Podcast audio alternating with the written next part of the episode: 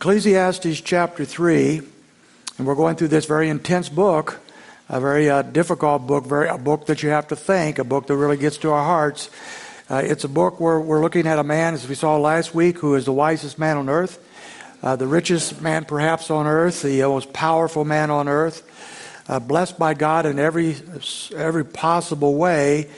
And uh, we have to wonder, with those of us that know a little more about him, how in the world did this man drift from God the way he did in, in his middle years?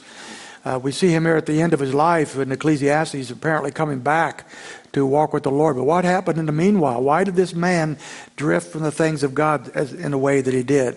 And it seems to be that uh, as he looked at life, as he looked at the puzzles of life and the mystery, miseries of life and the miseries of life and so forth, it frustrated him.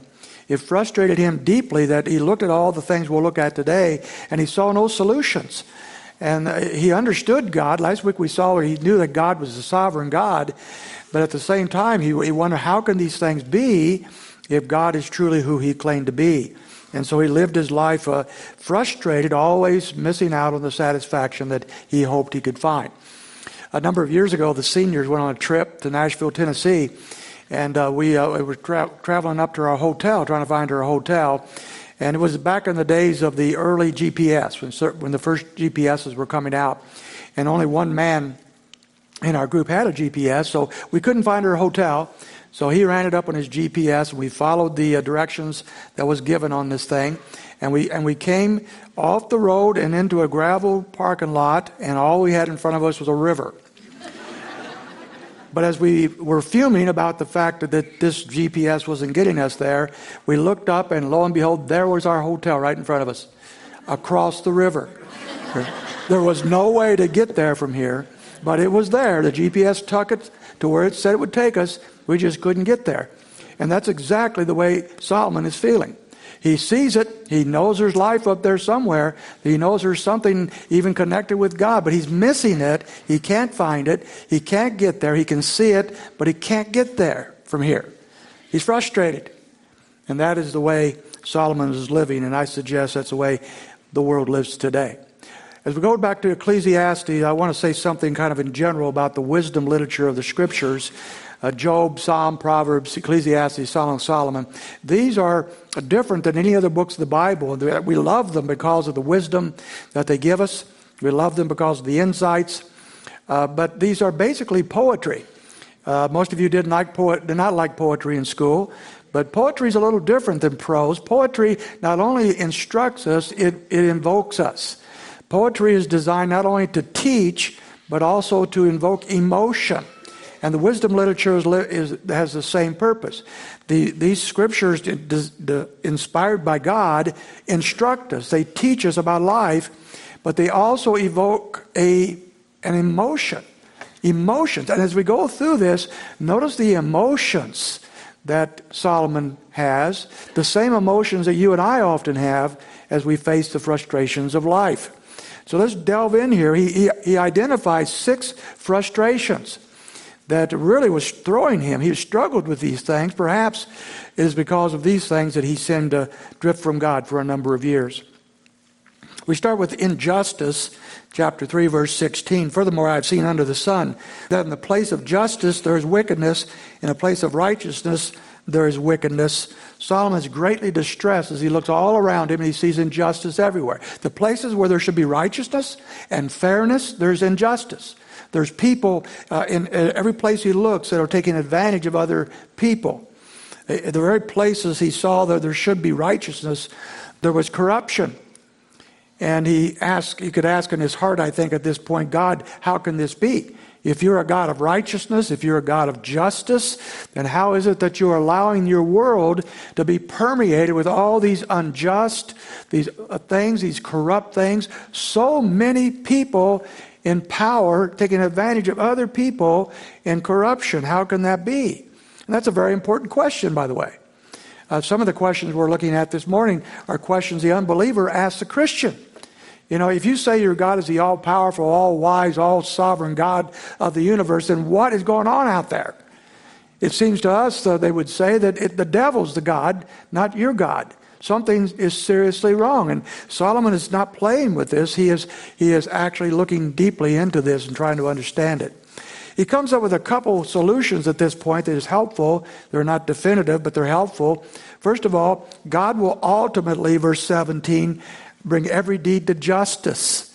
In verse 17, he says, I said to myself, God will judge both the righteous man and the wicked man for a time for every matter and for every deed. Basically, Solomon is saying what Paul would say later in 1 Corinthians you will not mock God. Ultimately, you will pay what, what you have sowed. If you've sowed, you will reap. God will not be mocked.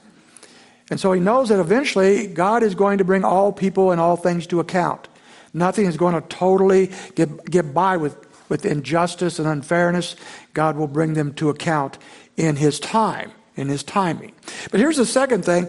He said he is saying that injustice tests us. Now look at verse 18. He says this I said to myself concerning the sons of men, God has surely tested them in order for them to see that they are but beasts injustice, unfairness of life tests us. How so? I think there's two different ways that Solomon might have in mind. First of all, it tests our own hearts and souls. When you're treated unfairly, when someone with more power than you, uh, uh, some, in some way treats you unfairly or steps on you or hurts you, it, it, at that moment, you are, your soul, your values, your heart is being tested. How do you react to the injustices of life perpetrated on yourself? How do you react, and I get this consistently, when you open the mailbox on Saturday and you have a, you have a, a envelope in there addressed from the IRS? Every time I get a letter from the government, it's always on Saturday so that I can have a bad weekend and I cannot get, talk to anybody about anything. So how do you how do you react? How do I react when I get some a notice of that kind? Injustices, and that isn't always unjust, sometimes it is, but injustices reveal our hearts. But I think he has something else in mind here as well. He moves on to the end of the verse. He says, God, surely God tested them in order for them to see that they are but beasts. I think Solomon looks around, he sees all these people in power who are taking advantage of other people, and he says, How can there be so many people on this planet who are taking advantage of others? And everywhere he looks, he sees that. They're acting, he says, like beasts, like animals with no conscience, with no concern for others. They're acting like beasts. Secondly, he goes to second frustration the impartiality of death. It's one of his favorite subjects in this book is death. And here he's talking about the fact that all people die. Look at, look at verse 19. He says this For the fate of the sons of men the, the, is the fate of beasts is the same. As one dies, so dies the other. Indeed, they all have the same breath, and they, there's no advantage for man over beast, for all is vanity. All go to the same place, all come from the dust, and all return to the dust. From a biological standpoint, remember he's talking about observation under the sun. This is how people live under the sun as if there's no God, as if there's no connection to God. And he says, if that's the case, then there is no difference between me and a beast. No difference between me and an animal. We die, they die. Even a king, I think is what he's concerned about, even he is not exempt. He may be the wisest, richest, most powerful man on the earth, but he too is going to die. And by the time he writes this book, he's probably an older man and he's looking closer at death, and he realizes he's not going to be exempt. He is going to die, and that frustrates him. That bothers him. He is going to go back to dust, just like an animal goes back to dust. And if you don't believe that there is a God, that's all you have left, right? Uh, when I was about 14 years old, my beloved dog got hit by a car and died. This dog was probably my best friend. We roamed the hills together and shot BB guns. He didn't shoot, I did. And, and, and we, just my bestest buddy in the world, really. I still remember to this day when I came home from school, my mother was at the front door and she said, uh, I could tell there was something desperately wrong. And she was trying to prepare me for what was the fact that my dog had died. And so I remember running across the street where a neighbor had taken my dog and put the dog behind their house. And I got the dog and I carried the dog back to um, our backyard. and I dug a hole, uh, a grave for the dog. I wouldn't let anybody help me. I, I, dug it myself, crying the whole time, put my dog in a, in a cloth and buried the dog in the ground. We had the family wrapped around the dog as we had a funeral. It was my first funeral service. now, I'd had some other memorial services. I had buried parakeets and gerbils, and, and, but this was a true, full blown funeral. I read scripture, I prayed, I pleaded with God. And here was my plea to every, every young person in this room who's lost a pet and half of you adults have prayed this prayer Lord, if there's any possibility to resurrect my animal and bring that animal to heaven with me, please, God, do that. Now, I was enough of a theologian at 14 to know that probably wasn't going to happen. Nothing in Scripture says my dog is going to resurrect from the dead. But I hoped for it. I prayed for it. There's times I still would like to see that happen, but God has not said that's going to happen. And so when I buried my dog that day, I knew that would be the last time I would see that dog in this, in this world ever. Because animals turn back to dust. We know that, right? We believe that, even if we don't like that. But what about people? Are we any different than beasts? Do, do we just simply die, get put in a grave, and, and, and eventually turn to dust? It almost makes me laugh to some degree. I, I guess I shouldn't, but I'd have done hundreds of funerals. And it's amazing how sophisticated the vaults and the caskets have become over the years. That, that people can, can kind of live uh, with the same perpetual body for 200 years now in these, in these crypts and caskets and so forth. Why? trying to cheat dust? You know, you, you think somehow you're going to win here? No, you're, you're, if you have no God, you're a beast. And ultimately, no matter what you put into your funeral service, you are going to die. The impartiality of death. We don't like that because we're superior beings, right? In the Jungle Book by Kipling, he talks about the, the ferocious tiger, the mean tiger, that was afraid of the little boy Mowgli because he was intelligent. And he knew that ultimately the boy would beat him at, the, at, at life because of the intelligence of the little boy. There is no animal we haven't killed or caged or tamed. We are the superior beasts of the planet. But if death is all there is, if death is the end, we are but beasts in the long run, and that's humbling and that's hard for us to accept. Verse 21, it's hard to accept that one of my favorite commentators on this book uh, tried to retranslate verse 21 it says, Who knows that the breath of man ascends upward and the breath of the beast descends downwards to the earth? And this one commentator tried to say, well, what he's saying is that, that there's not many who know that the spirit of man ascends and the spirit of beasts do not, it just simply goes down. That not everybody knows that. That's not what he is saying. He's not putting a positive spin on this. He is saying, in uh, those under the sun, those who are living for this world, those who live without a, a connection with God, they are having no hope, no better hope than a beast when we die. And that's what he says in verse 22 I have seen that nothing is better than that man should be happy in his activities, for this is his lot for who will bring him to see what will occur after him? He is saying, Look, if this is it, then do the best you can.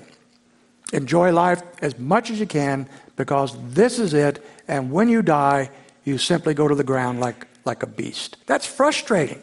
If this is it, that ought to frustrate you. Yuck, right? There's a third, uh, inju- third frustration. That's oppression, verse 1 of chapter 4. Then I looked again at the at the acts of oppression which are being done under the sun, and behold, I saw the tears of the oppressed, that they had no one to comfort them, uh, and this, on the side of the oppression was power, but they had no one to comfort them. He looks around and he sees everywhere he sees, he, he sees oppression. He sees little people being pressed down by more powerful people around the globe. That hasn't changed much, has it?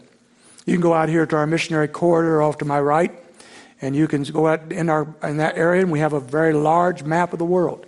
You can shut your eyes and, and put your finger on almost any place on that map, and you, would, you could say with almost certainty there is massive oppression there. Half of the world is under oppression of one kind or the other. And even in, in North America, there's oppression of the powerful that push down the small person. And, and Solomon is very much disturbed by that. A, a, a writer one time wrote these words uh, concerning an editorial. He, this guy was a sociologist. And he said that the poverty and the squalor of, of the slums and the constant threat of global war often made him weep. He said he wished that the, the good and omnipotent God described by the Christians really did exist. The writer declared that if he had the power the Bible ascribes to the Lord, he would quickly cure all crippling diseases and make right the justice, injustices of society and put an end to all human violence. Well, that's what people think. Where, where's God? Why, why, are, why is all this happening? Why is, there, why are there so many people that are miserable on this planet, really? We, we are pretty privileged people compared to most of the world, but why are there so many, many billions of people in misery on this planet? It bothers him to a great degree. So much so that he kind of is despairing of life by verse 2. So I congratulated the dead who are already dead more than the living who are still living. But better off than both of them is one who's never existed, who's never seen the evil activity that's done under the sun. Wow! It's better not to have ever lived than to live on this planet and see all the oppression that is there. That's, that's his heart's, that's his struggle. He is depressed. He is discouraged. He is frustrated. The fourth one is achievement that is brought about by jealousy and competition. In verse 4, he says this He says, I've seen that labor and every skill which is done is a result of rivalry between man and his neighbor. This too is vanity and striving after wind. He looks out and he sees achievement. He sees people accomplishing things. But he recognizes that in almost every circumstance, the achievements are being accomplished because people want to be better than one another. They want to outdo one another. It's because of competition, it's because of jealousy. And if you're honest about that, folks, just look around our world. In almost every endeavor, that's true whether it's the business world, the political world, the, the athletic world, it's all about who's best. And he says, sure, there's achievement, there's things being accomplished, but there, what's the motive behind these things? Why do people do these things? Because they're trying to look better than the other person and be better than the other person. But that's short lived because there's always someone better than you and some and one day you'll see that. In verse 5 he says there's the other opposite opposite of that. The fool folds his hand and consumes his own flesh. So there's some say, Well, I can't get ahead, I can't compete, and therefore I think I'll just sit at home, eat potato chips and Oreos, watch television, and let somebody else take care of me. He has a word for that guy. He's a fool. Remember, he wrote Proverbs and he, and he recommends hard work, achievements, uh, planning ahead, even investing. He says those that sit back and do nothing are fools. So what does he say we should do? Verse 6 One hand full of rest is better than two fists full of labor and striving. If we're living in this life under the sun, then with one hand, go for it. Achieve, accomplish. With the other hand, remember, rest, enjoyment. He calls for balance. But still, that frustrates him. That's not enough for him at this time. Then we move on to a, a fifth frustration that's loneliness. Look at verse 7 of chapter 4. And I looked again at vanity under the sun. There was a certain man without a dependent, having neither a son nor a brother, yet there's no end to all his labor. Indeed, his eyes are not satisfied with riches, and he never asks, For whom am I laboring and depriving myself of pleasure? This too is vanity and a grievous task. Loneliness. You know, one of the saddest things observable is to see people that have no one who loves them, no one who cares for them, who live totally isolated, who simply are an entity in themselves and nobody else really cares. I've done a few funerals like that for people that uh, I was asked to come and do a funeral because nobody uh, they knew them. There was no one there. I did funerals for somebody. I, I once did a funeral for a child, and there was only the mother and maybe two other people there. She had no network. No one cared. No one loved her. That, that's tragic, isn't it?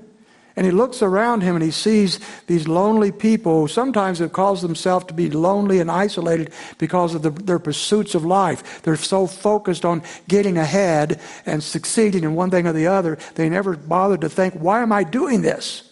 Who am I leaving this stuff for? What is my legacy with the, the, those behind me? Loneliness.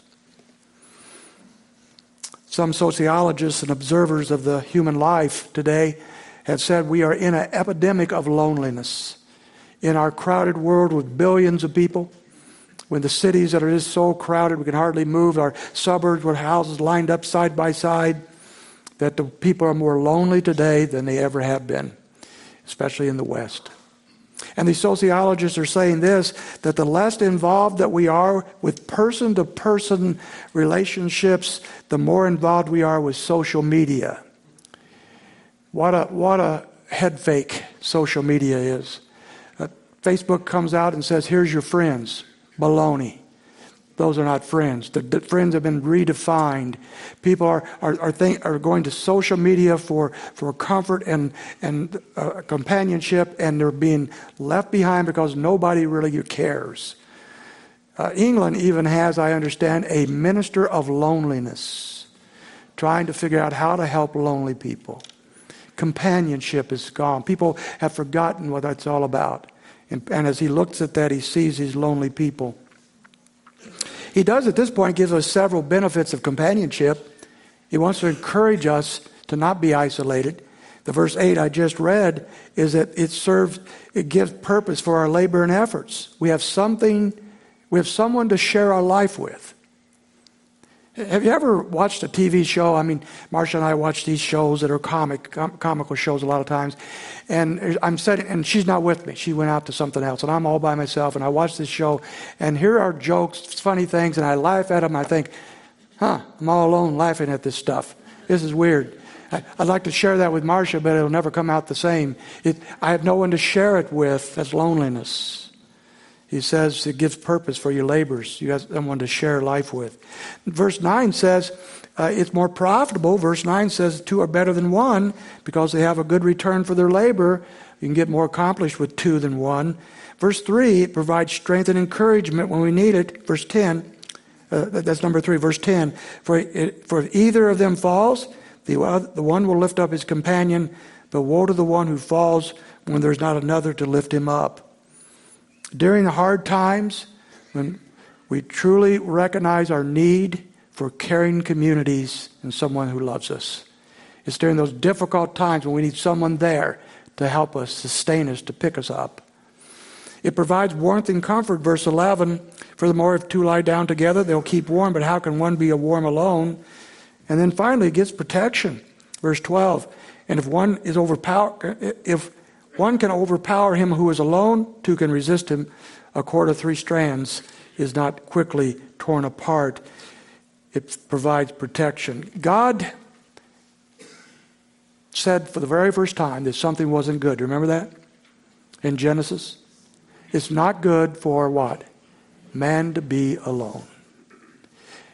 God has provided a number of networks, a number of nettings to provide for us loving companionship. There's marriage, there's families, there's friends, and there's the church. Those are the big four, in my opinion. God has given us for companionship, for people to share our lives with us and to go through life together with us. These are gifts that God gives us. He has one more frustration he wants to get. Are, your, are your emotions getting there yet? He said, This is the most uplifting sermon I've ever heard. I, I could hardly wait to get out of here. You know, wow, this had the great baptism service and nice songs, and, and now you're doing this to us. Well, hang on, not quite done yet, but we got one more frustration. It's a frustration concerning success. It's only temporary. Look at verse 13. A poor yet wise lad is better than an old and foolish king who no longer knows how to receive instruction, for he's come out of prison to become king, even though he was poor, born poor in his kingdom. I've seen all the living under the sun throng to the side of the second lad who replaces him. There is no end to all the people and to all who were before them, and even the ones who come later will not be happy with him, for this too is vanity and striving after wind. Now, this is a little bit convoluted and a little difficult to read to understand. Let me unravel it for you. He's saying this I have seen a person rise to the top. And, I, and, they stayed on the top for a while. Then somebody came along and replaced them and knocked them off the top, and they now are on the top. And then somebody comes and replaces them. And he sees that as life. We don't we climb the ladder of success. That's that's the goal of, of most Americans. Climb that ladder. Do whatever you have to do to be successful, whatever that means to you. And when you get there, you realize there's very little joy in success. It's not what you thought it would be. It doesn't bring the happiness and the satisfaction. Often it brings much more misery. And if you do climb to the top and you get way up there, uh, and you are the young buck coming up, knocking off everybody else, the day comes when you're no longer that person. And somebody else is vying for your position, and they will get it in due time. As he looks at all that, he says, Wow, wow, this is frustrating. I don't get it. I don't, I don't see the purpose. I don't understand it. Even success is temporary. Verse 13 seems to be his commentary on this. A poor yet wise lad is better than an old and foolish king who no longer knows how to receive instruction. So that's his commentary. Maybe it's better just to be a, a just a wise yet lad rather than a foolish king. And so he's frustrated. His world is filled with mysteries, inconsistencies, injustices, suffering, oppressions. It's easy to live in such a world frustrated and in despair. And that's kind of where he's leading us so far, isn't it? But there are some things along the way that he's recommending, that he's pointing to, that are truly important. Verses, uh, chapter 4, verses 9 to 12, people are important. People are far more important than all the many things you often chase after. And the, that companionship, that sharing of life with others in those four categories I gave you are gifts of God. He also points out the enjoyment of the gifts of God that he does give us. In verse 22 of chapter 3, I've seen that there's nothing better than that a man should be happy in his activities, to enjoy his life. There, God gives us opportunities to enjoy life. That's, that is a gift of God. We'll flesh that out far more as we move forward. However, primarily, he's leading us somewhere else. And here's the big picture, folks. These frustrations are at the hand of God. These are designed by God for a purpose. They drive us to something. They're, they're never intended to drive us to despair. They're intended to drive us to what chapter 5, verse 7 calls the fear of God. We touched on that last week. The, the, first part of chapter 5 really is part of the sermon that I'm looking at today, but we don't have time. It said, For many dreams and many words there's emptiness, rather fear God. Fearing God, as I said last week, is not that cringing running from God, it's that delight in God in which we're drawing near to Him, in which we love Him, in which we see the awesomeness and the greatness and the power and the majesty of God when we step back and say, Wow, what a God! That's the fear of God. That's where, he, where He's taking us here. Only proper fear drives out the fears of all other concerns and frustrations. Are you fearful? Are you frustrated? Are you anxious? The, the ultimate solution is not a whole bunch of, of this, that, and other psychobabble. The ultimate solution is fear God. The fear of God drives out the fear of all other things. Spurgeon said, It is not because we're afraid of Him, but because we delight in Him that we fear Him. That's well said. Frustrations, folks, tell us that we do not have the ultimate solutions to life in this life. But Christ does.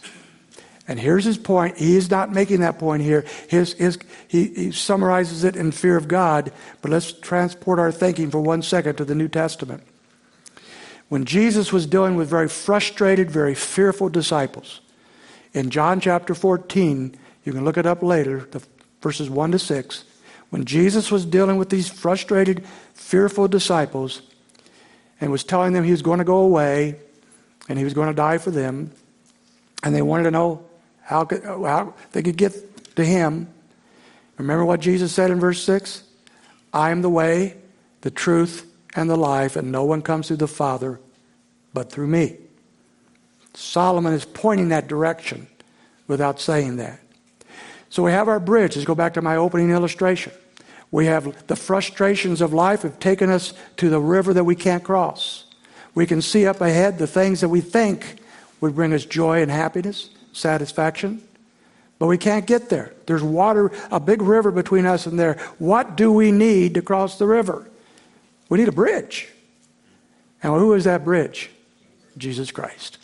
I am the way, the truth, and the life. Jesus builds the bridge between this life and God, between us and God. We only cross over to the Father through Him. Frustrations, believe it or not, are God's gifts. They drive us to the place that we realize the, no matter how good life is here, no matter what I see and I can accomplish, this is not it. It doesn't bring me the life I was hoping it would bring. It doesn't bring me what I want to live for. It brings me to the place where we're outside on that riverbank and we're looking ahead and we see Jesus Christ and, his, and all of his glory and we say, How do I get there? Across the bridge that he's built. I am the way, the truth, and the life. No one comes to the Father but through me. I think that's where Solomon's going. I think that's why God has put this book in the Bible, that we might see Jesus. Turn your eyes upon Jesus. Look full in his wonderful face, as we sang just a moment ago. If, you've, if you're frustrated about these things, then, and you don't know Christ, you've not crossed that bridge, talk to us today. Let us show you how you can come to Jesus Christ by faith alone. Let's pray. Father, we thank you now for this book of Scripture that at first leaves us very frustrated, but ultimately points us to the right solution, which is found in the fear of yourself and in the solution that Christ provided on the cross. Father, I, I thank you for this morning. We're so grateful for the ones that followed you in baptism. We're so grateful for so many here that know you now. I do pray, Lord, for those that might not know you, who are, who are muddling around with whatever else they think might ultimately lead them to life. And they're going to come to the end of ultimately realize it, it never succeeded. They never came to life. They never came to salvation. Never, never came to satisfaction. And all that is found in you is a gift. And Lord, if those here today do not, some that do not know that, may they come to you even now as we close out our service. In Jesus' name, amen.